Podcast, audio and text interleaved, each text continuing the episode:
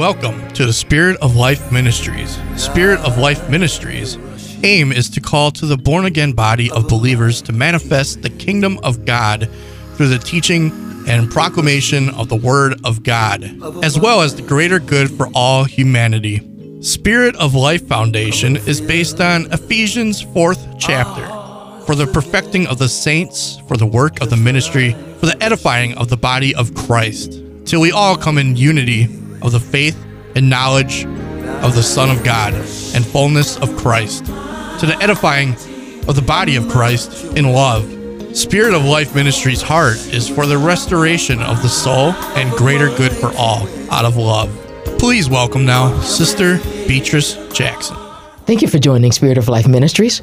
I'm Sister B. I give honor to God, the Father, the Son, Jesus, who is Lord of my life, and the Holy Spirit. Now, Father, I thank you for another day and opportunity, as always, to minister your word. Ask that you enlighten the eyes of the understanding of the hearer in the name of Jesus. Give them to be receptive and open to what your word has to say for them. Let it be a blessing to them in the name of Jesus. And I ask that you give me the grace to minister what you have given me. All this I ask in Jesus' name, and I thank you for it. Amen. Praise God. Well, thank you, Lord. We've been talking about body parts, the clarion call of God. And those of you who don't know, these last few messages uh, dealing with hindrances are messages of exhortation. And what exhortation means to the body is it means to remind or encourage, incite, or which I N C I T E, meaning to stir, to stir or ignite, or even to warn. And with exhortation, the same message can be an encouragement to one hearer and a warning to another. It depends on the heart, praise God. It's vital to the health of the body of Christ functioning properly. Our focus has been on respecter of persons and the importance of there being no schism. That's that's one of the things I brought up a couple weeks back. No schisms, meaning no splits, no gaps, or better known as cliques, no cliques, because it leaves others on the outside looking in. I saw an example of that just recently, and it hurt my heart to see that happen. And it's been my experience, us as human beings, we just do better when accepted, loved, and affirmed through our interactions with other people. Praise God. We grow, thrive, and mature, which is what the Lord wants. Amen. Praise God. We're going to move on to another hindrance to uh, the body of Christ, and it's found in Mark, the sixth chapter, verses 1 through 6. We're going to look at the spirit of unbelief and how it can hinder God's divine plan. Now we come into this chapter where Jesus is returning to Nazareth, a city in Galilee where Jesus grew up. It reads, And he went out from thence, and I'm reading from the King James Version, and came into his own country, and his disciples follow him. And when the Sabbath day was come, he began to teach in the synagogue, and many hearing him were astonished saying, From whence hath this man these things? And what wisdom is this which is given unto him, that even such mighty works were wrought by his hands? You see, by this time the fame was noised abroad or, or uh, spread abroad about all the mighty things and the power of God that Jesus was operating in. Praise God. Verse 3 Is not this the carpenter, the son of Mary, the brother of James and Joseph, and Judah and Simon? And are not his sisters here with us? And they were offended at him, meaning, offended at him, meaning he was a stumbling block. They stumbled over him. He was a stumbling block to them because of their understanding. Let's continue. Verse 4 But Jesus said unto them, A prophet is not without honor, but in his own country and among his own kin and in his own house. Now he's talking about the prophet here and how uh, this can it, can be a hindrance to the prophet. And i need to say that god has always used male and female prophets throughout the bible. We see that we read that in the old testament as well as the new testament. And the female prophet is the a prophetess. Um, that's the female version. The same thing can happen to her. Verse 5 and he could there do no mighty works save, or accept that he laid his hands upon a few sick folk and healed them. It limited him. Do you see this? And he marveled because of their unbelief. and he went round about the villages teaching. Praise God.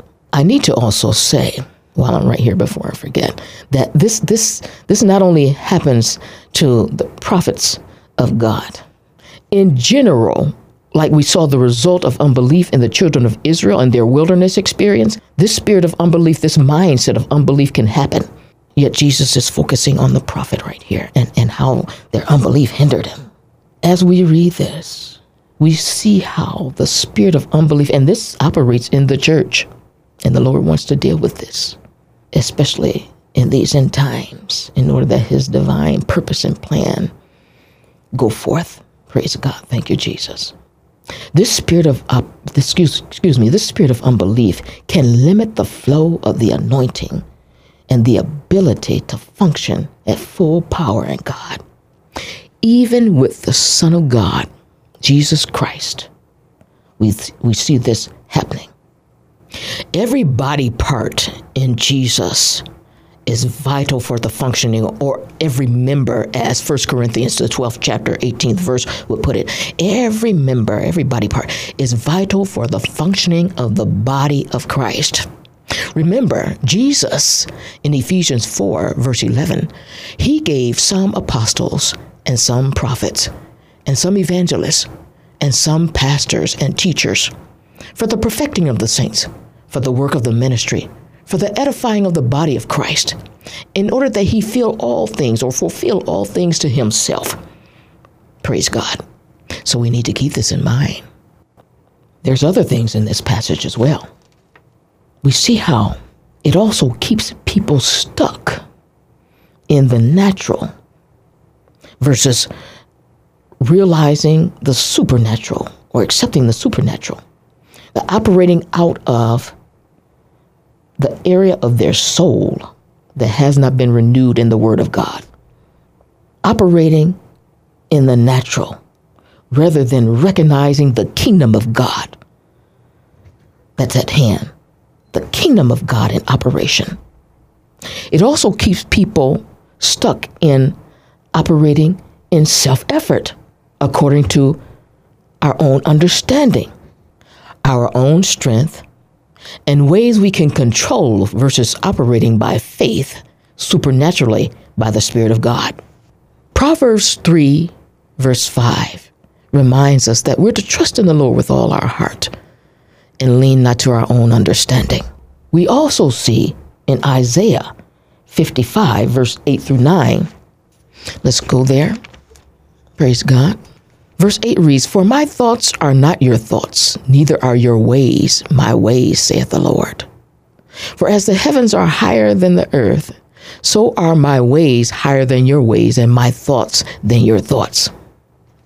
So let's go back to this. Let's go back to Mark 6, because it's telling us a lot in regard to how we can think and hinder the flow of God. We also see here how they saw Jesus as common because they were acquainted with him. They were acquainted with him and could not get past what they knew about him. They knew his mother, they knew his brothers. He, he grew up in the in Nazareth, the city of Galilee. They knew his brothers, his sisters. He was the carpenter's son.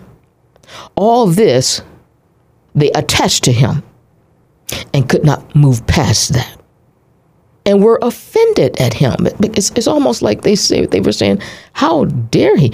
How can he know all this? Where did he come from? We've known him all along. How did he get this?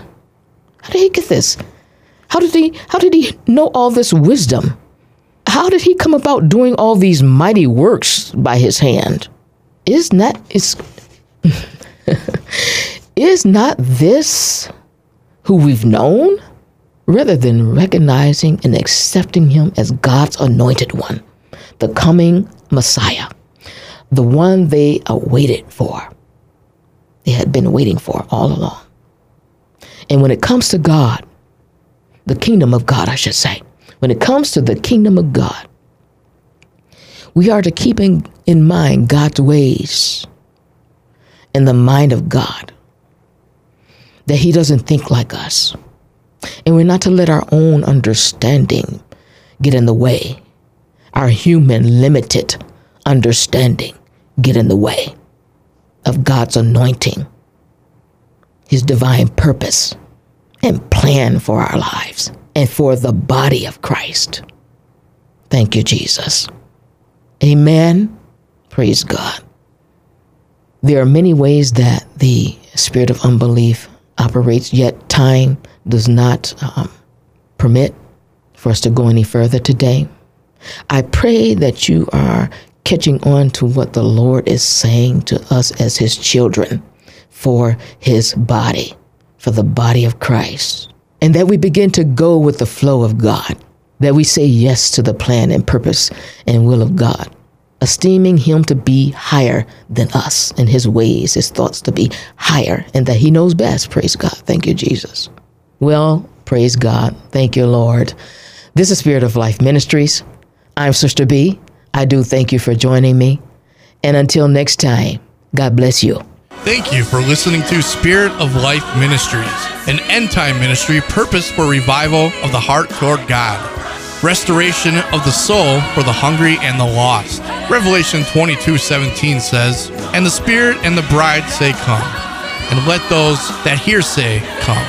And let them that are athirst come. They that will, let them take the water of life freely.